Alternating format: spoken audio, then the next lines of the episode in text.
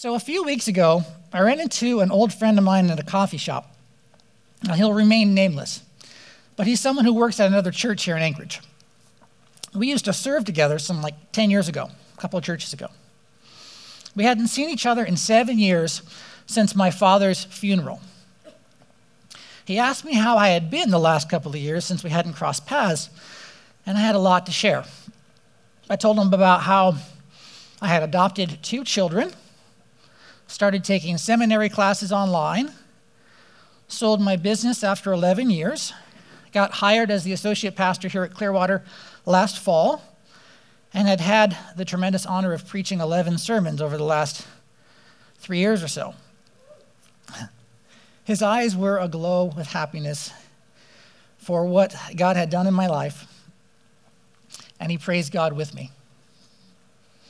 I got his update as well, and together we celebrated God's provision. Finally, I told him that, as had been the plan all along, I'm going to be moving to Portland this August as a 41 year old, a wife, two kids, in an apartment on campus to finish my Master's of Divinity degree at Multnomah. And he recognized that we weren't likely to run into each other at a coffee shop again anytime soon. Then he said something quite remarkable. He said, Alec, I got to tell you something. Of all the funerals I've ever attended, your father's was the uh, most memorable. It sticks out the most because your eulogy for your father was life changing for me. And then he said, You see, I was addicted to pornography at that time. And at this point, his eyes started welling up with tears. And then he continued, I hated myself. I wanted to stop. I tried for years and nothing worked. Then I went to your dad's funeral, and you shared how, after decades of struggling with an addiction to alcohol, in order to save his family and his career, he sought God's help in prayer. He quit drinking, and he stayed sober for the rest of his life for over 20 years. I sat there thinking, if Mr. Paul can do it, I can do it. I pleaded for God's help as well, and I've been sober in that area ever since. And my wife and my little girls have you and your dad's testimony to thank. I was humbled, delighted, honored, and almost speechless, but that's very hard for me. So I jumped right out of my chair and gave him this huge bear hug and started praising God right there in the middle of the black cup. Oh, yes! As happy for him as I think he was for me. In the back of my mind, it occurred to me that I was already scheduled to preach on Matthew 5 8, which is, Blessed are the pure in heart, for they shall see God. So, this contrite man of God recognized a vitally important thing about himself and God's standards.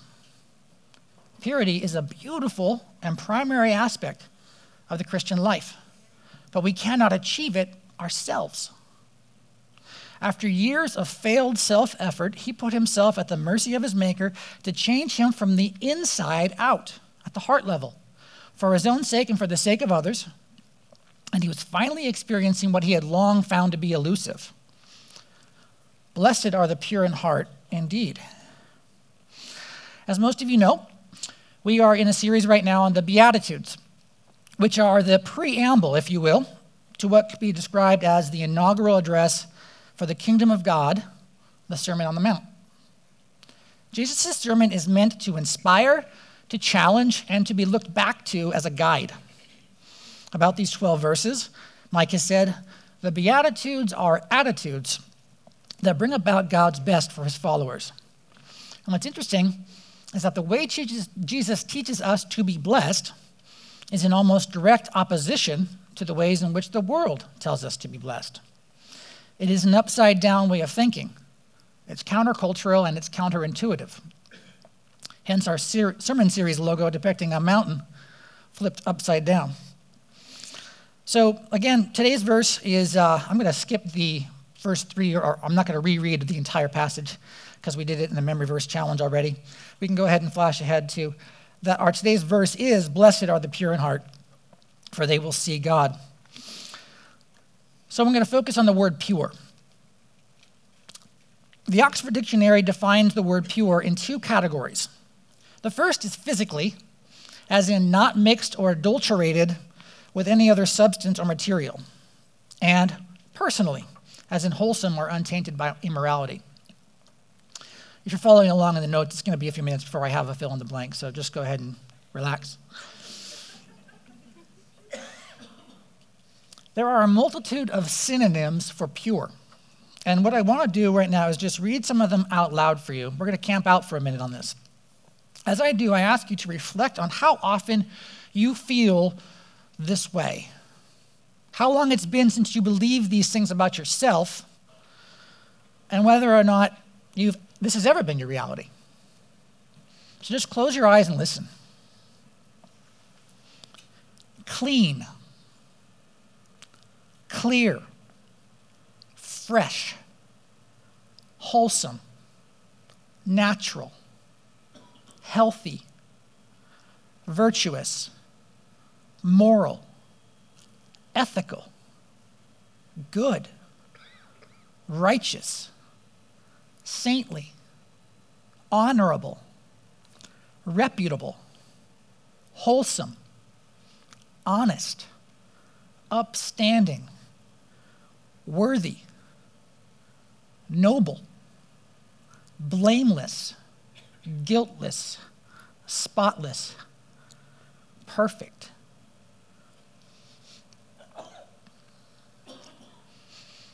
You open your eyes. Of course, there's a number of antonyms as well, right? But I'm just going to list five dirty, polluted, immoral, corrupted, and of course, impure. My guess is that each of us has felt impure at some point and perhaps even quite recently. So the Bible uses the word pure in more than one way as well. The Old Testament, overwhelmingly, at least in terms of sheer numbers, uses the word in terms of metallurgy, as in describing the precious metals to be used in the tabernacle in the desert or the tabernacle in Jerusalem, such as pure gold or pure silver. The New Testament use of pure, however, focuses more on the personal moral view, and that a person can be pure or impure spiritually based on their actions. But overall, the term is used interchangeably with clean or as in clean as in sanctified or holy. The idea being the gold used in the worship of God should be totally pure and set apart because that is rare, and this communicates an important aspect about God's holiness. Similarly, the Christian, elsewhere described as a temple of the Holy Spirit, should also be totally pure and set apart because that is rare. And this communicates an important aspect of God's holiness. So, whenever I use the word pure today, you can insert clean or holy into its place, and the idea is basically the same. Really, any of those synonyms that I mentioned, you're going to be hearing them all throughout the message. So, rather than speaking in terms of merely physical or personal purity, Today, I want to focus primarily on spiritual purity, which encompasses all. If you get spiritual purity, all the others kind of follow, come along. Now, the Bible describes God as perfect and pure in every way. Deuteronomy 32 4 reads, He is the rock. His works are perfect, and all of his ways are just. A faithful God who does no wrong, upright and just is he. However, because of our fallen nature, we as humans are impure, bent towards error, and regularly fail to live up to God's standards. As Paul said in Romans 3:23, for all have sinned and fall short of the glory of God. So the message of the New Testament is that only Jesus can make us pure.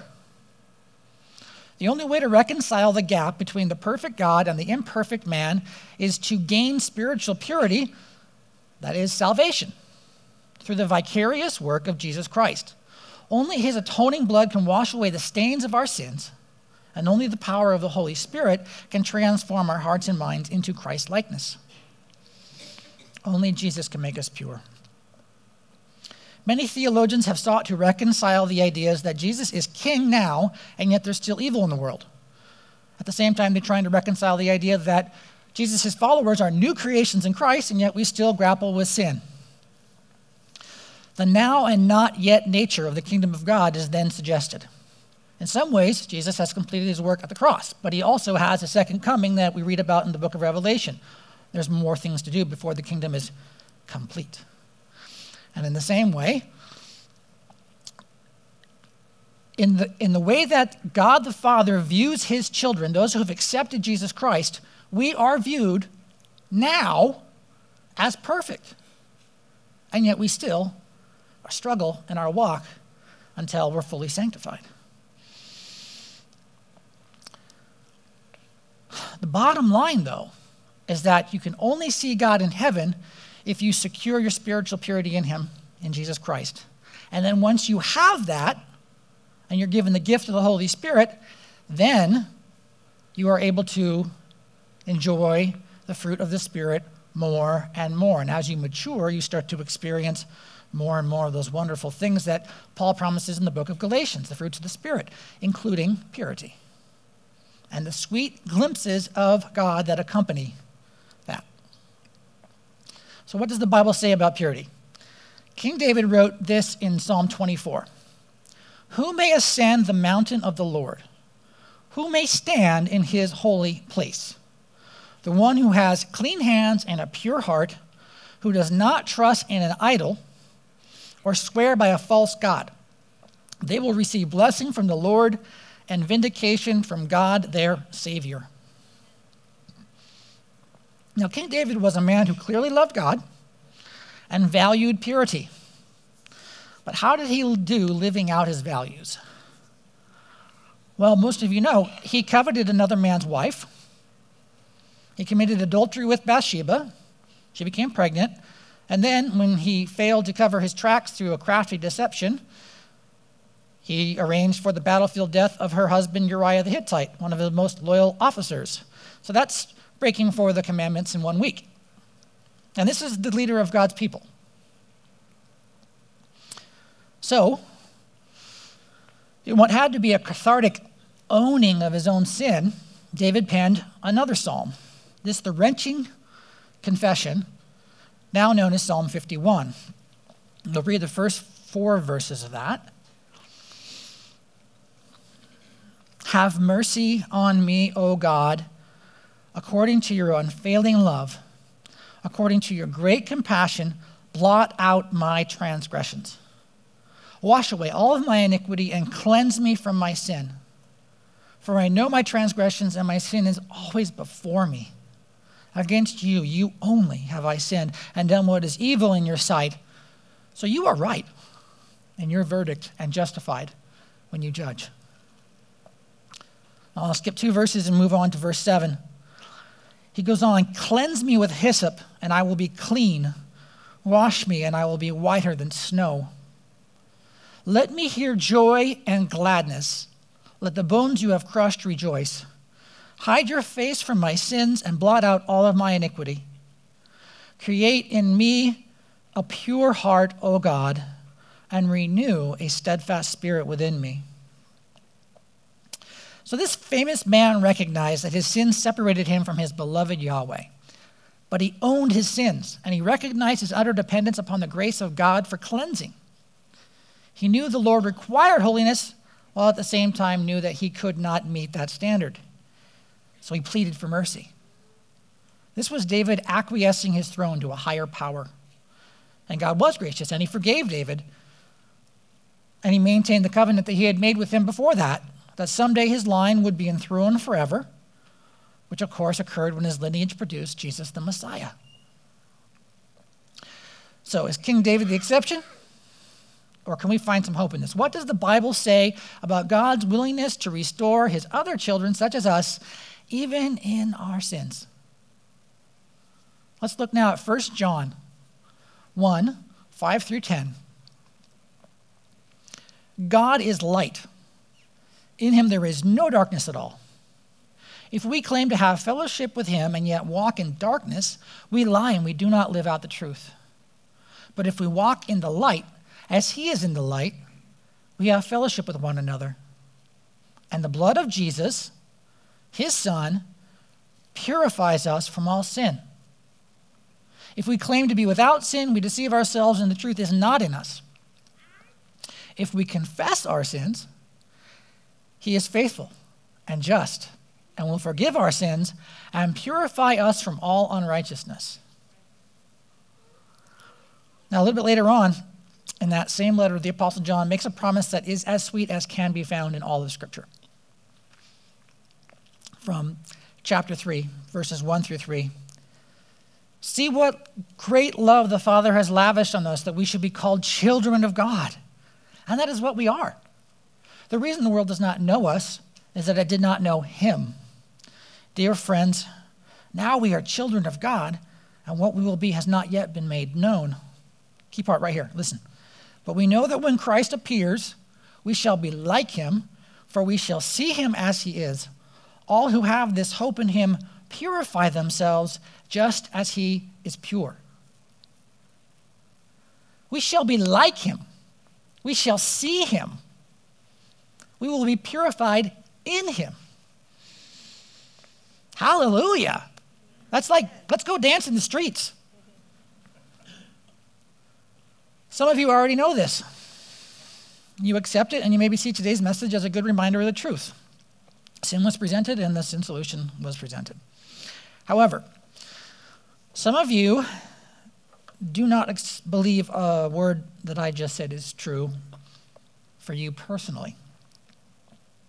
And it's not because you reject the Bible generally or you reject Jesus specifically. It's because you believe that some sin that you have committed in the past is just too much, too heinous, too dark, too big, too dirty too serious for God to forgive. Consequently, you believe that you are dirty, polluted, immoral, corrupted, and forever impure. Can I tell you something? You are believing a lie straight from the pit of hell. If you have a sin issue, one that is debilitating, recurrent, that you just can't seem to shake. I know what you're going through because I've been there. And so have millions upon millions of other Christians. If you have a habit of acting out in sin and then crying out to God for forgiveness and then experiencing that sweet and delicate sobriety for a few days or weeks, only to fall again, and you find yourself despairing that it's never going to get better, to the point that your life has become hopeless. I know what that's like. I've been there, and so have millions and millions of God's people. If you look to the Old Testament book of Judges, you'll see that exact problem occurring amongst ancient Israel. Theologians have come to label it the sin cycle. God's people don't just go in a cycle, sitting over and over again, it's a downward spiral, and it only gets worse and worse and worse. By the end of the book, after reading about murder, gang rape, and civil war, Israelite women are eating their own children. If you think that today is the worst climate that God's people have ever had to endure, Judges puts things into perspective real quick. It is by far the most depressing book in the whole Bible. It closes with a hopeless statement. In those days, Israel had no king. Everyone did as they saw fit. So if you feel hopeless, stuck in a cycle of impurity that is crippling your relationship with God and others, can I just say, my friends, that that is first half thinking. Judges is in the first half of the book. Did you forget that there's a second half? Did you forget there's a New Testament? Did you know that Israel now has a king? It is God's will for you today to step out of the miry clay of your sin and set your feet upon the rock. God sent his son to die upon the cross to pay for what you have done. When you accept the atoning work on, he has done on your behalf, he makes you clean. And every other synonym that we covered earlier. No matter what you've done. Some of you are doubting that. What about the big ones, Alec? What about pornography addiction, that great destroyer of true intimacy? What about homosexuality, which our culture ignorantly celebrates? Prostitution, adultery, drug and alcohol abuse, violence against yourself or others, abortion, or outright murder. Can God really forgive these things? Well, let's see here. Abraham handed his wife Sarah over to other men to save his own hide, and he is considered the father of all nations. Apple doesn't fall from the tree. His son Isaac did the same thing with his wife Rebekah. The patriarch Judah slept with his daughter in law Tamar because she was disguised as a prostitute. Moses was a murderer of an Egyptian, and he was the founder of the Jewish faith. The prostitute Rahab was used by God to create Jesus' holy lineage and also saved the Israelites. As we have already discussed, King David was an adulterer and a murderer. His son Solomon had 1,000 wives and concubines who led him astray, and that caused the division of the kingdom of Israel, which has never been restored. The Apostle Peter denied the living and breathing Jesus Christ three times in one night, and yet Jesus built his church upon him and the Apostle Paul, who wrote two thirds of the New Testament and is arguably the most influential man in the history of the faith, short of Jesus himself, before he was converted on the road to Damascus, was an accomplice to the murder of Christians. So, yes, I can confidently state that whatever it is you think will keep you separated from seeing God and entering into his eternal rest is, in fact, no match for the blood of Jesus. I like hearing amen. Thank you. This is good stuff. In Romans 8 35 through 39, many of you have heard it before, of course. It's beautiful. We read this What shall separate us from the love of Christ? Shall trouble or hardship or persecution or famine or nakedness or danger or sword? As it is written, For your sake we face death all day long. We are considered as sheep to be slaughtered. No, in all these things we are more than conquerors through him who loved us. For I am convinced that neither death nor life, neither angels nor demons, neither the present nor the future, nor any powers, neither height nor depth, nor anything else in all of creation will be able to separate us from the love of God that is in Christ Jesus our Lord. So today, you can partake in the glorious exchange in which Jesus takes the burden of your sins upon himself, and then you can receive his perfect, sinless, spotless lamb righteousness as your very own. And this being set free is not, you know, from the weight of your sins. It's not just some pleasant supplemental benefit to being able to go to heaven. Setting you free is the reason why he came to earth in the first place. Our Lord, in quoting a beautiful and prophetic text found in Isaiah 61 1 through 3, which was written some 700 years before he was born. So Jesus was quoting this, and by doing so, he was claiming this upon himself. He said, The Spirit of the sovereign Lord is on me. Now, before I continue, think about how closely this matches the Beatitudes. The Spirit of the sovereign Lord is on me because he has anointed me to proclaim good news to the poor. He has sent me to bind up the brokenhearted, to proclaim freedom for the captives, and to release from darkness for the prisoners, to proclaim the year of the Lord's favor and the day of vengeance of our God, to comfort all who mourn, and to provide for those who grieve in Zion, to bestow on them a crown of beauty instead of ashes, the oil of joy instead of mourning, and a garment of praise instead of a spirit of despair. They will be called oaks of righteousness, a planting of the Lord for the display of his splendor. You see, we as fallen people have a sin problem. We must own our sin and humbly accept that we cannot solve this problem ourselves. We must, in our hearts and minds, recognize and celebrate that only Jesus can make us pure. That is the gospel, and it demands a response. So, there are three types of people in this room today.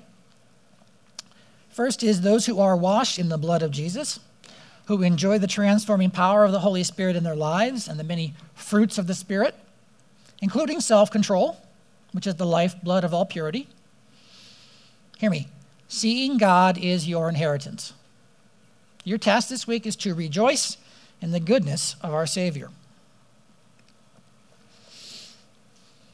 Next are those who have had their sins forgiven through the power of Jesus' blood, but have somehow gotten bogged down by the deceptions of this world and the snares set by Satan.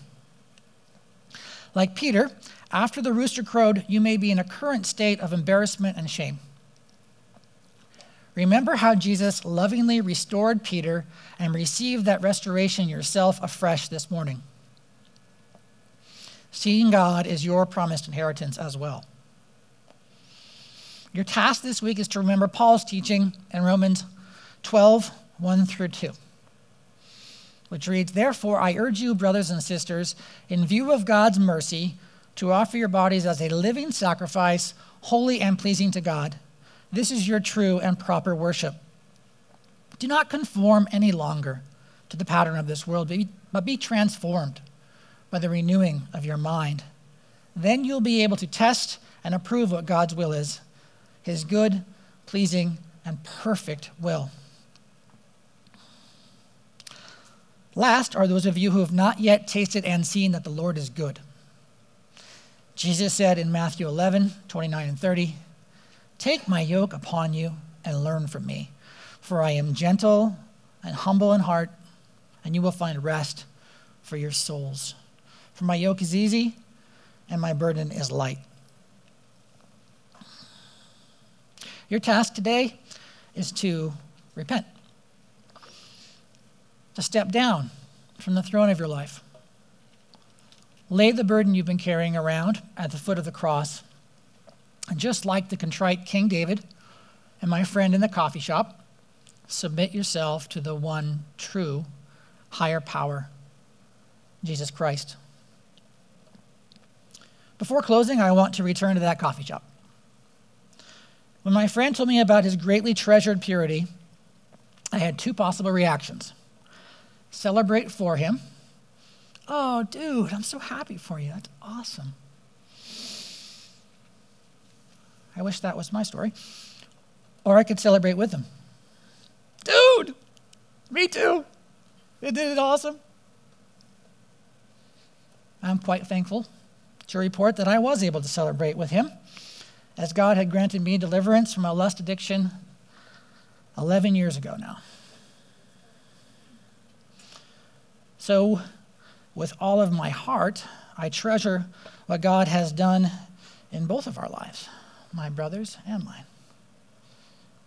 I did not see God with my eyes that day, but I caught a glimpse.